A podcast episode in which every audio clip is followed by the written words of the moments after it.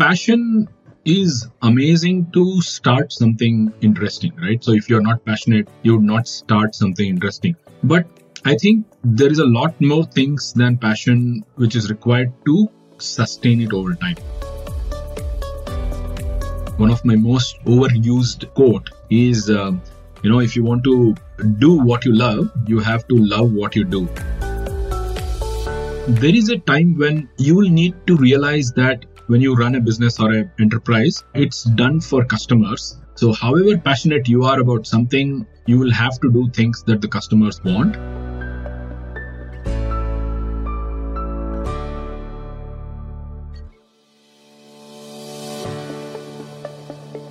Welcome back, my dear listeners.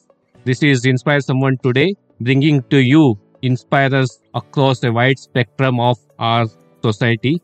I'm truly happy and honored to have this inspirer joining us on this uh, episode. Proudly, I can call that somebody from my own home state, for the beautiful state of Karnataka. He is somebody who is turning views into breathtaking moments, understands a bit more about passion more deeply than anybody else an award winning wildlife uh, photographer. It's an absolute joy to have Jayant Sharma on Inspire Someone today.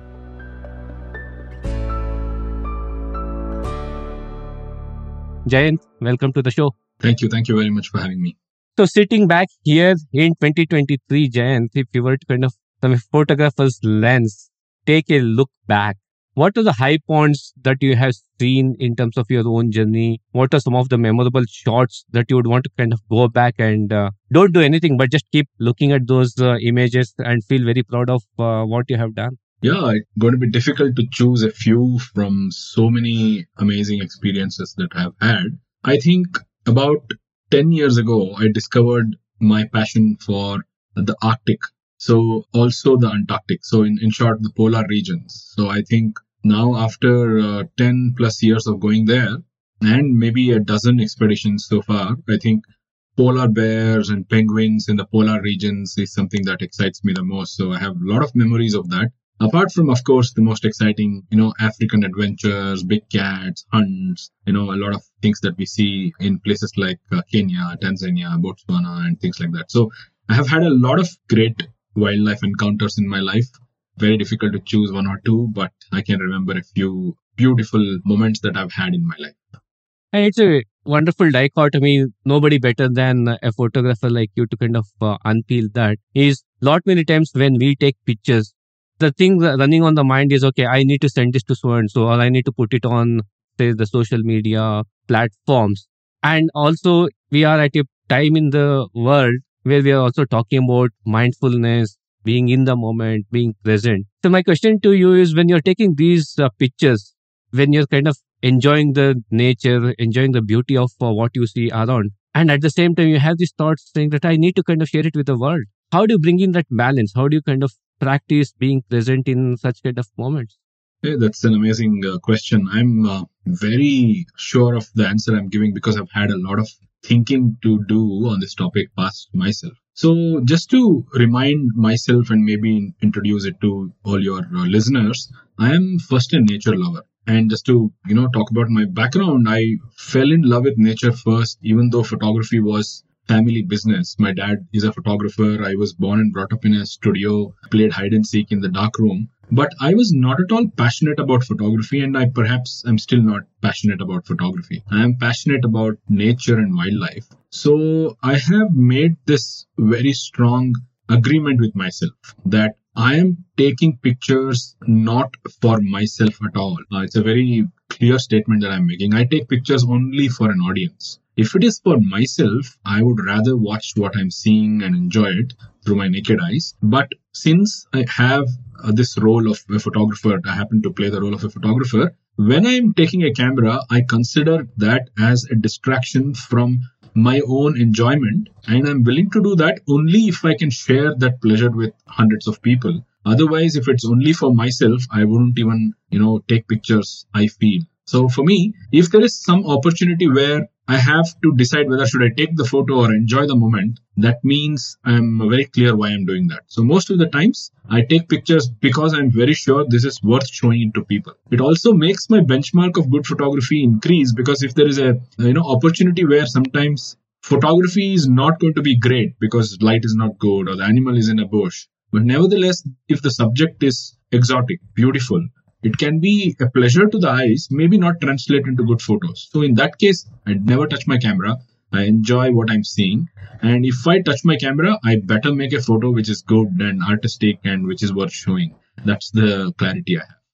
That's wonderful clarity. Is it developed over a period of time through your photography skills, or is it something that you kind of mindfully practice it, saying that this is how I draw the boundaries? Yeah, I mean, I started photography very early and I realized something very important, right? One is what is the point of taking photos which are not exotic, special, great, artistic, and at the same time, you not enjoying the moment and being engrossed in the aperture, shutter speed, ISO nonsense all the time. And then it's useless pictures which will sit in your hard disk and make no noise in the world. Like they're not going to be awarded, they're not going to be appreciated by people. They're just di- digital junk. And are you going to sacrifice your pleasure of seeing something and you know engrossing your, yourself into that? Uh, for the sake of making these kind of digital junk is what i feel strongly. So if i'm making a junk photo i rather enjoy it through my eyes. If i feel there is a great opportunity i make use of the camera and do that. So over time i have matured. Earlier i used to click kind of pictures as well but i realized it's only filling up my hard disk and nothing else. Masterpieces for the masses sheer beauty is for your own eyes. The beauty is in the eyes of the beholder. Super. And uh, again, that kind of stems into another uh, rampant conversation topic that is out there is finding your passion. I'm sure you would have heard lot many people telling you, looking at your uh, pictures, saying that, man, I would love to do something like what you're doing. That's my passion, kind of stuff. So, and I'm sure this is also something that you do for a living. So it's just not passion for the sake of passion, but that passion is also fueling you. Can you help our listeners to differentiate between identifying passion, the perils of pursuing passion, and sustaining passion? So there are three elements from what I see. It is it's just not passion for the sake of passion, but about how do you keep it alive, how do you keep it sustaining and how do you kind of also not make it like a like a money mentoring unit but rather enjoy for the sake of enjoying how do you kind of keep the passion going? How do you sustain the passion and what are the perils of following your passion? So again i have had the fortune of uh, answering this question a few times. So every time somebody asks me this question i you know put myself in the context of thinking about this very well. I think passion is amazing to start something interesting right? So if you're not passionate you would not start something interesting. But i think there is a lot more things than passion which is required to sustain it over time. Like in my case, I used to be passionate about nature, which is why I started traveling out. I picked up the camera. I started doing long hours of photography and travel. That was great to begin with. But I think, like any romantic affair, like, you know, many of us want to learn music, want to learn painting, want to do so many things. When you want to do it in the beginning because you're excited, it's very interesting. But over time, we will realize a few not so nice things about field of uh, pursuit for that matter and if you want to sustain that, I think only passion is not enough. There needs to be a little more than that. For example, you should have rationale. You should have, if you want to convert your passion into a business, you need to have business sense. You need to see the gains in money. You need to see a lot of other success than just quenching your thirst of creativity and, you know, being passionate about something, I feel. So in my case, my background in what I was doing as a professional helped. So I could actually use my passion as a fuel, but there were a lot of other nuts and bolts to, you know, operate to kind of do what I'm doing. And again, in that same vein, Jayant, what would be your wisdom sharing to people dreaming to follow their passion? I'm sure the path was not easy.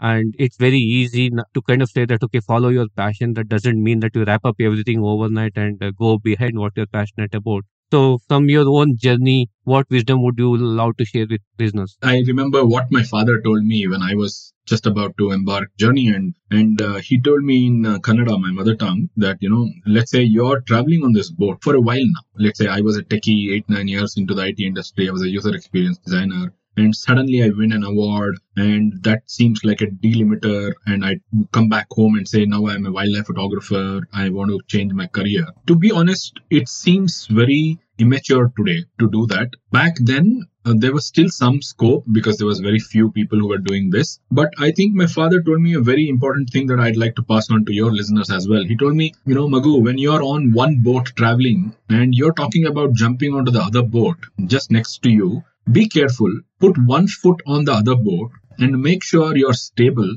And once you feel you're grounded well on that other boat, then lift your leg from this boat and transfer your entire weight to the other boat. Otherwise, if you jump from here to there, you might end up in the middle and drown, which is a very philosophical, you know, way of telling me that, you know, just don't quit and jump on the next weekend. Try it for a bit and see if it shows some signs of scalability, sustainability, and then you quit what you're doing. I see a lot of people who probably don't do that. They decide next quarter they are changing their profession to a chef or a photographer or a filmmaker or whatever. And uh, nine out of 10 times I see them going back to another job in three months or six months. And you do a lot of classes. We'll talk about it, about professional photography. But my question here is is being professional photographer a lucrative and is lucrative and is it very expensive? Depends on what genre of photography somebody is interested in. So if you're a wedding photographer absolutely. If you're a glamour fashion product photographer definitely. There is a lot of um, you know uh, business to be done in that genre. But then you have to understand who is the one who is paying for this gig, right? So if you say, I want to go to Bandipur on the weekend and capture pictures of the tiger and come back, and I want to be paid well, that's where the problem arises. So in some areas of photography, there are people who need those photographs and they will be willing to pay for it. In some areas of photography, you know, it's not done because there is a need, but it's done because it's a want.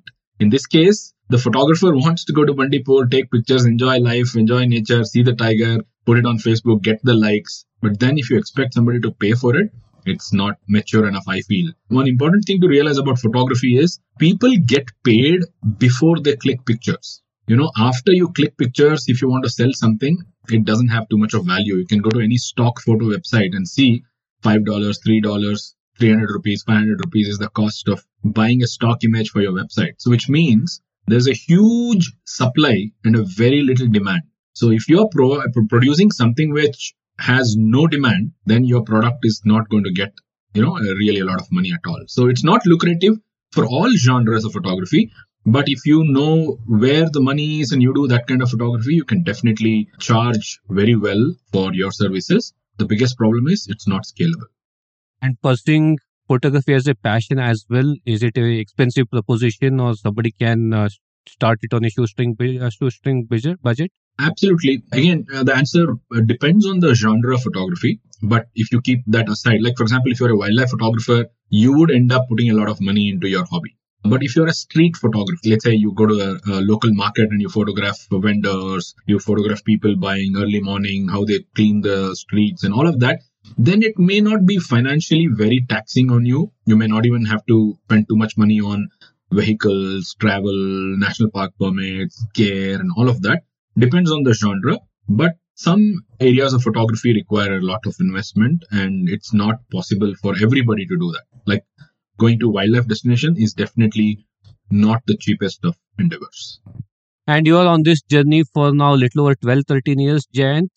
How has been the journey sorry to cut you. As an entrepreneur, yes, it's my 13th year in business. But as a photographer, it's been a little more than that what are the moments that you really, really enjoy looking back and any regrets at this point of time? Yeah, yeah. So just for people to understand, I was a techie working in IT industry before. So I'm sure even the worst, you know, situation of being a wildlife photographer is more exciting than being, you know, in front of a computer the whole day. Having said that, I think I do sit in front of the computer a lot. I do a lot of other things apart from just clicking beautiful pictures.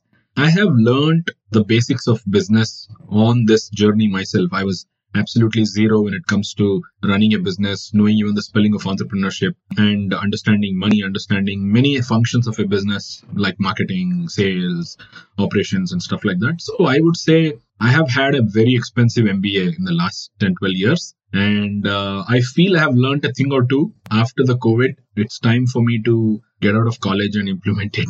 That's the feeling I have. Wonderful. It's like the wonderful photographer is also turning out to be an entrepreneur.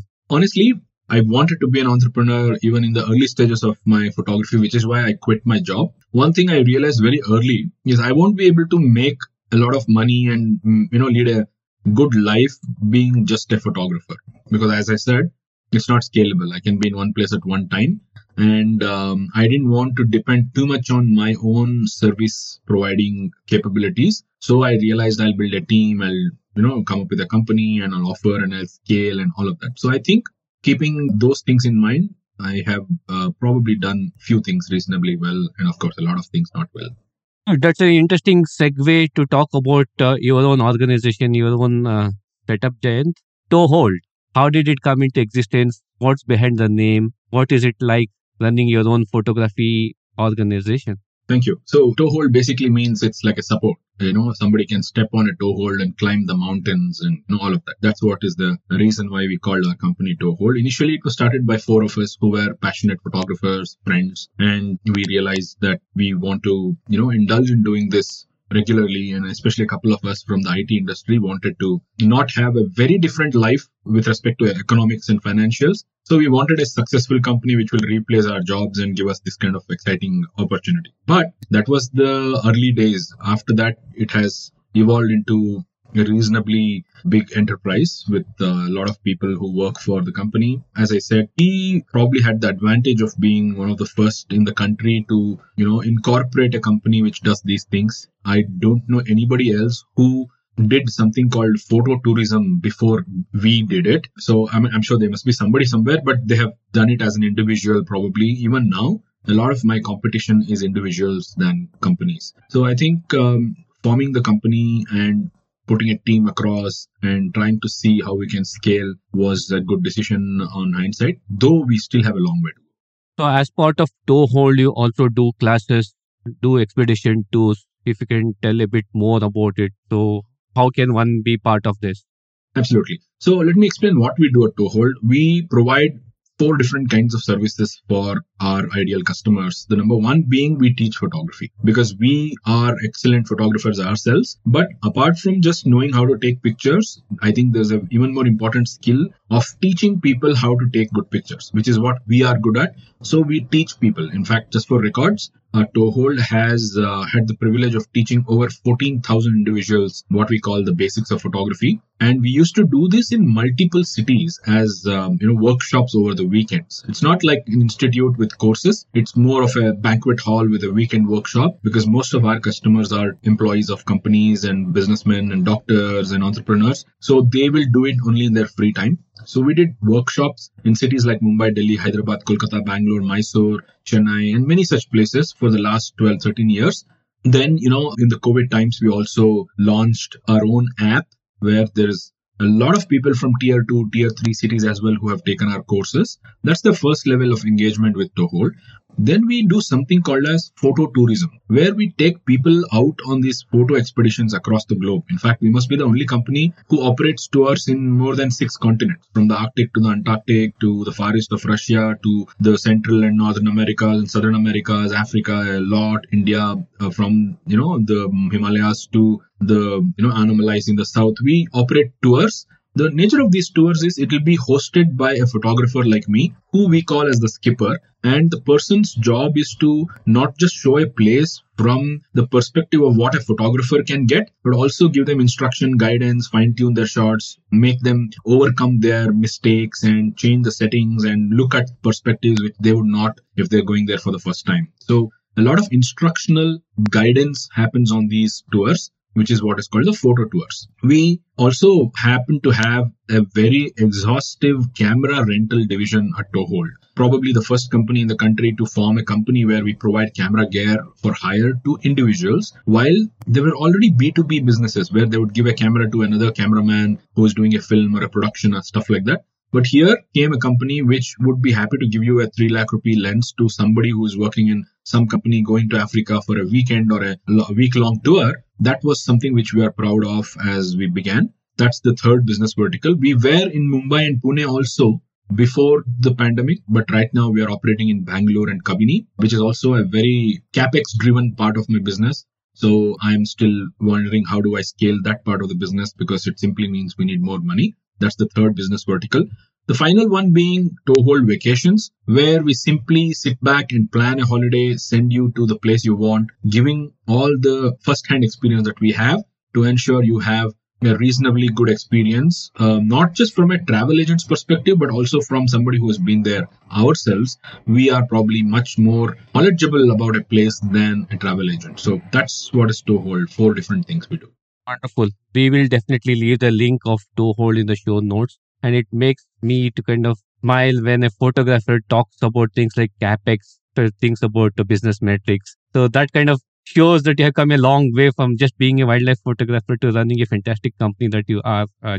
Thank you. Uh, just for, you know, I just want to recall, you know, I was not not at all good in finance. You know, I had no idea. I was a creative guy. My job was to make creative pictures and I would come and say, it's not my job to understand money matters. But then I realized somebody has to learn that, which is also something that I keep telling myself. One of my most overused quote is, um, you know, if you want to do what you love, you have to love what you do. And which is one of my TED talks as well. And I really feel I had to actually practice what I'm preaching, which is why I went to IIMB to learn basics of money, even from the basics of reading how a balance sheet is understood and stuff like that. So I kind of learned a few things along the way, which was not my core skills at all.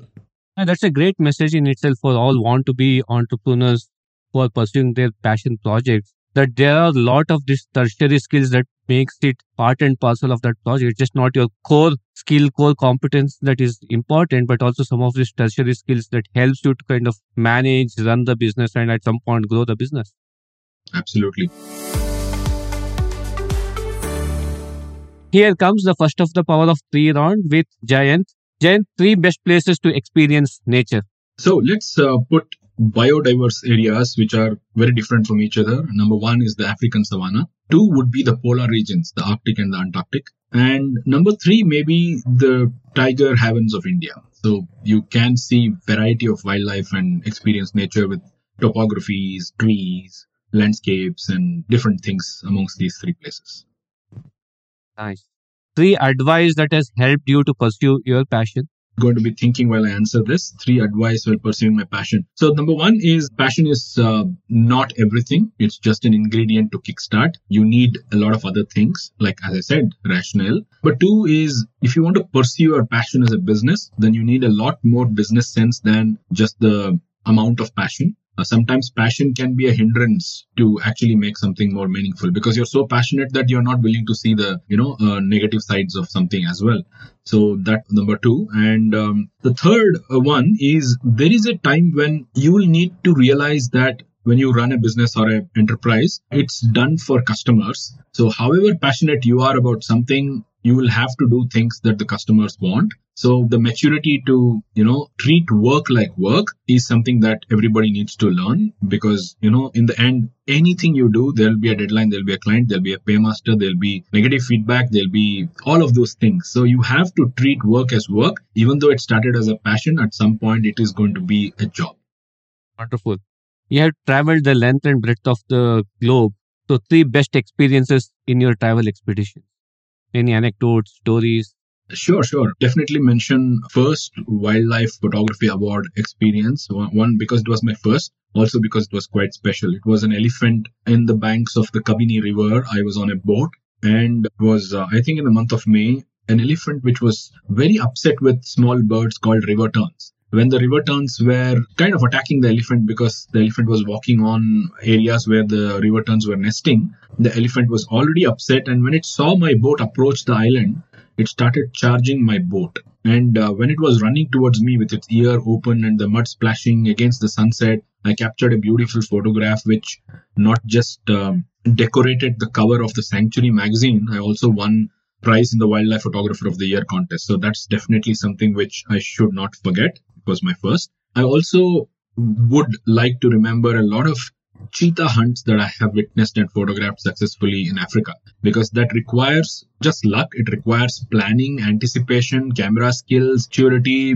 and all of those things that, you know, I can remember few instances where we did the right things and uh, anticipated the cheetah's action. So cheetah hunts have been always special so fast that you need to be very good in not just taking right decisions of um, relocation, positioning, and all of that. Also, from the camera perspective, you need to be pretty good. Then, of course, the polar regions, as I said, is my favorite. One polar bear sighting that I had in the Arctic, it was about 81 degrees and 39 minutes, if I remember right. this bear was, you know, walking on the sea ice. And when it saw our ship, it started coming close to us. I remember this was a three deck ship, quite a big ship, 50 people on board. I went down two stairs to my lower deck and my cabin to pull out a lens called a fisheye lens. I walked back to the upper deck where almost 35 people were photographing this polar bear. I happened to use this fisheye lens and capture a picture, which uh, not just won me an award, but I think it was one of the most spectacular sights for me to see a polar bear against a beautiful, you know, midnight sun, you know, 24 hours in the Arctic uh, sunlight during the summer, a midnight sun with a lovely orange sky and a lot of reflection in the water and the broken ice and the polar bear walking on it kind of a signature shot to describe climate change and global warming, I felt. And that picture has taken me places. Uh, that's probably the third most spectacular sighting for me. You literally transported me into those uh, places in this last 90 seconds. Thank you for sharing those moments with us. What are three routines that is very unique to Jayant?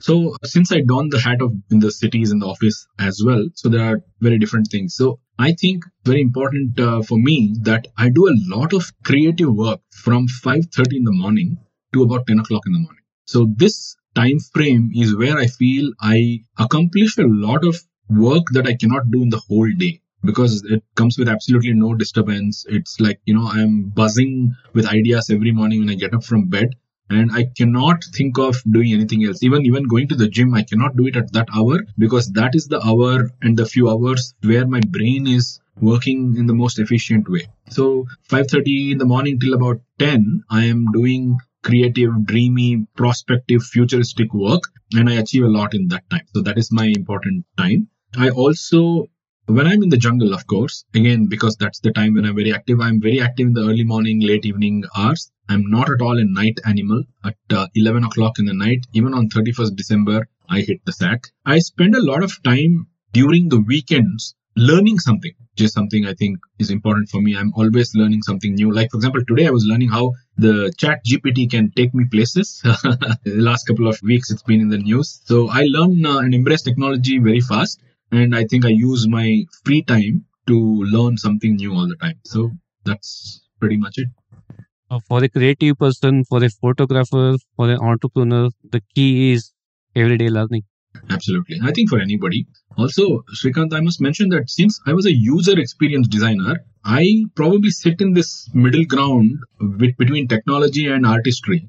And I feel uh, that's the greatest uh, space to be where I can appreciate you know art at the same time i can have a great pair with the technology so i love to be in that space so this is definitely the next question is very much apt for what you just said which is the three skills that you have picked up while you have pursued this passion of uh, wildlife photography okay one of the skill is definitely to treat photos as art which means that you can shoot less but so here's what I want to tell people. There are two kinds of photos that somebody can make. One of the kinds of photos one, one person can make is something what I call a documentary photo. Like, for example, let's say you're a journalist and you're supposed to photograph the chief minister coming out of a building. That's kind of a documentary in nature. In wildlife, let's say there's a big cat in Bandipora, we photographed it in this area, documentary in nature. I learned that if I have to push the monetary benefits of making a photo, I have to push the artistic abilities of myself and make pieces of art rather than just documentary photos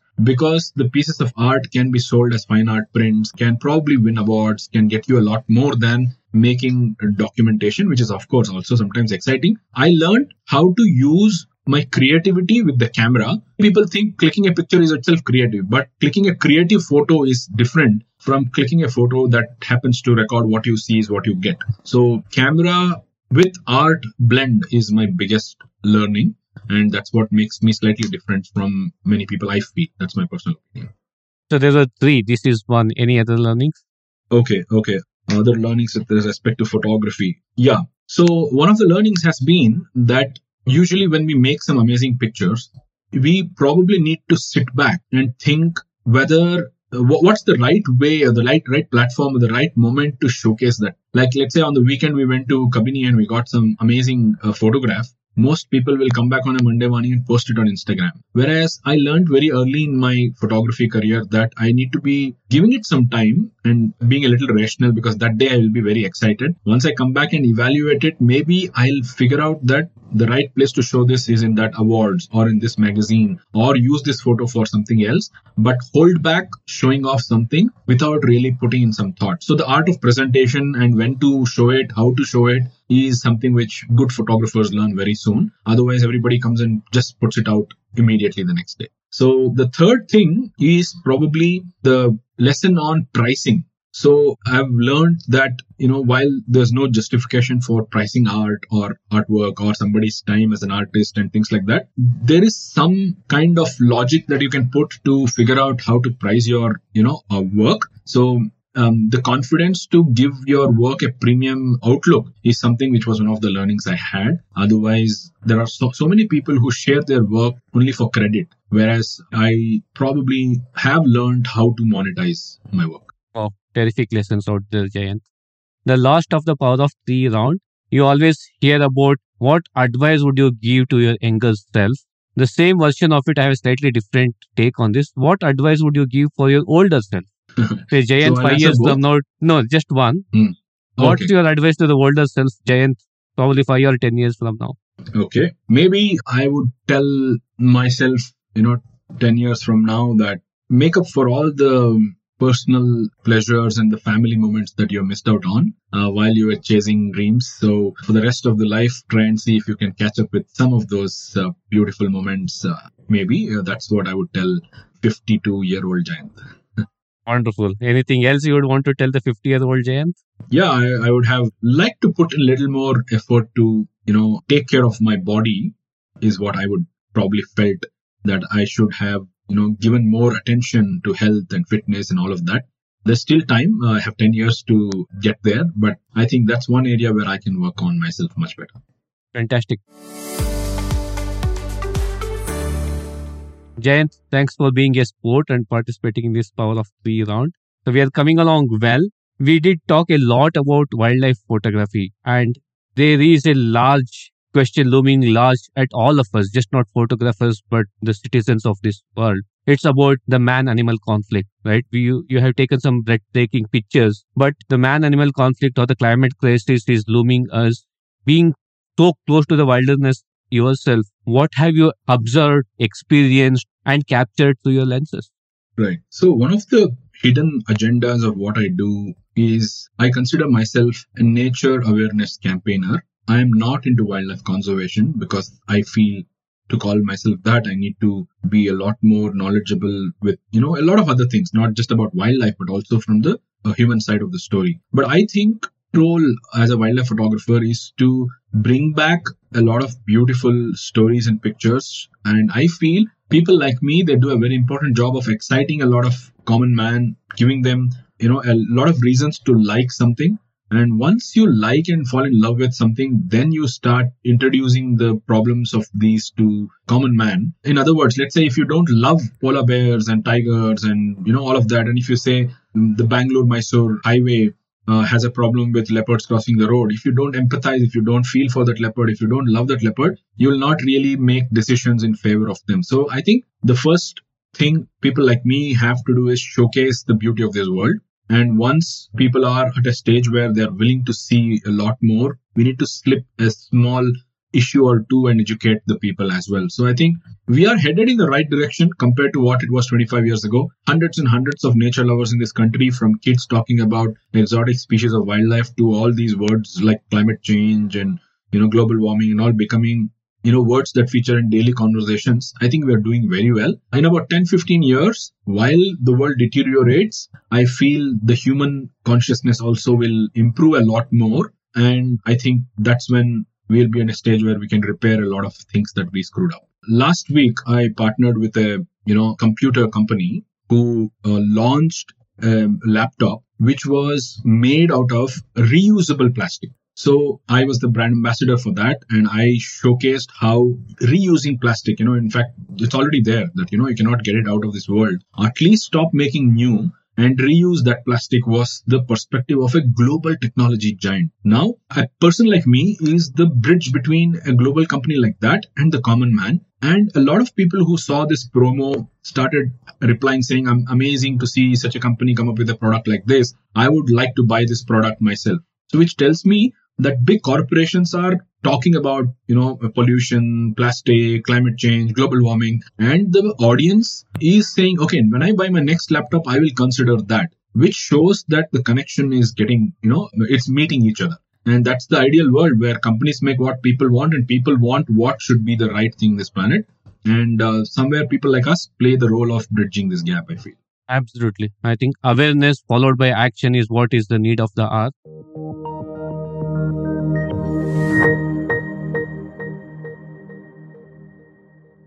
Looking at stick, your actionable insights from today's conversation. Take it, implement it, and see the difference. Hi, I'm Sanchita, and I'm back to share some actionable insights from today's episode with Jen. He shared the clarity he has in what he does, from enjoying the moment to using photography for others. His belief that passion is the fuel to kickstart a new idea but there are many factors at play to sustain it. Let me share what stood out for me from the conversation. When he clicks a good photograph, he doesn't immediately jump into sharing or showing off on platforms on the kill he made. And he advises that it is important to hold back the excitement to do so. Think about the right platform, right presentation, and the right time to share to achieve a certain objective. What an excellent advice. He is talking about delayed gratification versus instant gratification. A thought through plan to share a photograph for appreciation or recognition versus immediate appreciation for photography. Instant or immediate gratification is a term that refers to the temptation to forego a future benefit in order to obtain a less rewarding but more immediate benefit. It's a natural human urge to want good things and to want them now. The flip side, however, of instant gratification is delayed gratification, or what we call the decision to put off satisfying your desire to gain an even better reward or benefit in the future. Now, it's uh, easy to see how delayed gratification is generally the wiser behavior but we still struggle on a daily basis with the temptation to give in to our immediate desires. Now, there was this research from Princeton University uh, where they said that there are two areas of the brain one that is associated with our emotions, and the other with abstract reasoning. As you might have guessed, the emotional part of our brain r- responds positively to instant gratification. And the emotion and the logic based parts of our brains are constantly in a battle trying to show you why you should choose one option and not the other. The researchers therefore concluded that impulsive choices happen when the emotional part of our brains triumphs over the logical one. We are now accustomed to getting what we want when we want it, and technology and social media two big reasons for this trend. When you have essentially the world at your fingertips, it's extremely challenging to consciously choose delayed gratification over instant. Saying no to immediate gratification is not easy. But let me suggest you two ways to manage that. Firstly, pre-commit. In order to protect yourself from the temptation of instant gratification is to make some decisions beforehand. So if you can set some of your most important decisions in stone now, you will be less likely to change your mind and go through the hassle of backtracking when you actually come to face that decision. Secondly, tie emotions to your goals. Our emotions are easily can overpower any logic deduction skills we have. So if you really want to start creating habit, then associate it with an emotion. For instance, perhaps when Jan puts off the idea of sharing, he reminds himself of the positive rewards like an award, future collaborations, financial payout, etc., that he'll experience when he shares the photograph at the right platform at the right time. It is all about finding simple cues on a day to day basis to get your brain to cooperate and behave according to your goals the more we learn how to see long term goals as beneficial over the desires of instant gratification, it can really help contribute to a healthier and a happier world.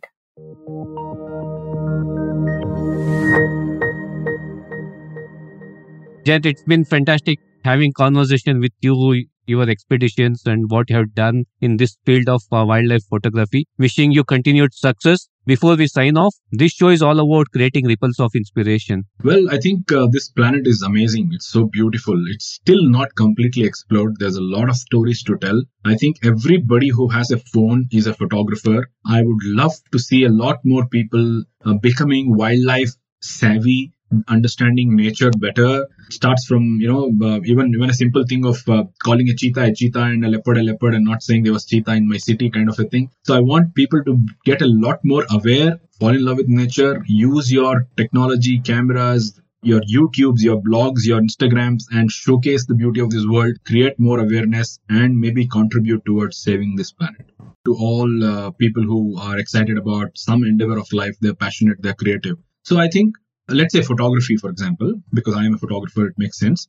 While you buy a camera and you're excited about it, you're passionate about it, my, my suggestion would be to not get passionate about the tool you're using. My suggestion would be to realize that this tool's job is to just express what you're feeling, what you're going through. So make a camera not your object of passion, but a tool of your expression. So that is something that I would like people to understand sooner than they realize. It takes time for people to realize that. That's why I keep saying the camera itself is not my passion. The photography itself is not my passion. The field where you use your camera should be where your passion lies. And then you can tell stories that are much more mature and artistic and reach farther. So don't get um, too engrossed in the tools that you're using. They're mere tools. It's like an author will never talk about the brand of pen or the kind of uh, pen they're using because it's not about the pen it's about the thoughts creativity ideas and all of that so start using your camera as just a tool to express yourself then you'll start focusing on your area of interest your passion your subjects and all of that picture is worth, worth a thousand words that's what Jayant is alluding here. Everybody is a photographer in this world where everybody has their mobile phones. Let's use it for the positivity of the world. Let's use it to spread the message of anything that changes the perspective of this world. On that note, Jayant, thank you so much for taking time and sharing your experiences with us. Great message out there. It reminds me of the saying, pen is mightier than sword, where pen is just a means of what you want to translate to the world. The same is the case. You have camera in your hand. Look at the possibilities of what you can do, how you can change the world around you. Thank you for listening into today's edition of Inspire Someone Today. It's been a privilege to bring in these conversations. If you like this episode and have any feedback or comments, do mail me at inspire someone today podcast at the rate gmail.com. Inspiring someone is like creating ripples around us. If you like what to listen, feel free to share them and let's create ripples of inspiration. Do not forget to follow me on my Instagram handle at the rate Inspire Someone Today podcast for all the latest updates. This is Srikanth, your host, signing off, and until next time, keep inspiring.